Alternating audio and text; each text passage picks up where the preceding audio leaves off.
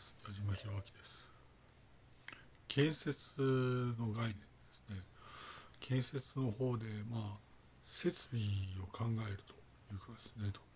建設の方で設備を考えていくときにまあ建設の設備の概念ではいわゆる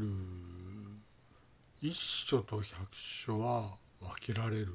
という概念になるんですねということですねと。気がつかなかったです。なかなか厳しいところと思います、優秀な方がいるものですごいものだなと思います。えー、まあこれはいわゆる泣きが入ってくるところであるということですねと。一所と百所は建築の設備の面から考えると実際に分けられるということで分けるということで。一所と百所をいわゆる分けてしまうということですね。だからいわゆる大胆な発想ではあるけどもそれはできるんだというふうには思うけれどもどうかなといわゆる設備の概念から考えると大胆すぎるのかなという考え方でもあるんですまず一所と百所は理論上は確かに分けられるけどもそれは建設の概念から言うと明らかにダメだというふうに考えるのかなとは思いますね。だからここはまあその議論になったので考えていくと理論的にはいわゆる一所と百所は理論的に設備の面で分けられるんだなと考えるんですがこれはいわゆる建設の設備の概念から考えるとそうですが建設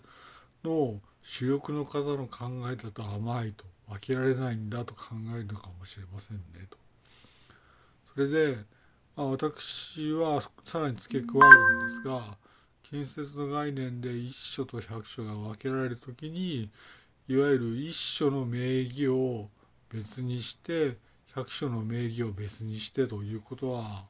絶対にやらなければならないんだと思いますねと。一所の名義は一所の名義人にして百所の名義は百所の名義にするとこういうことだと思います。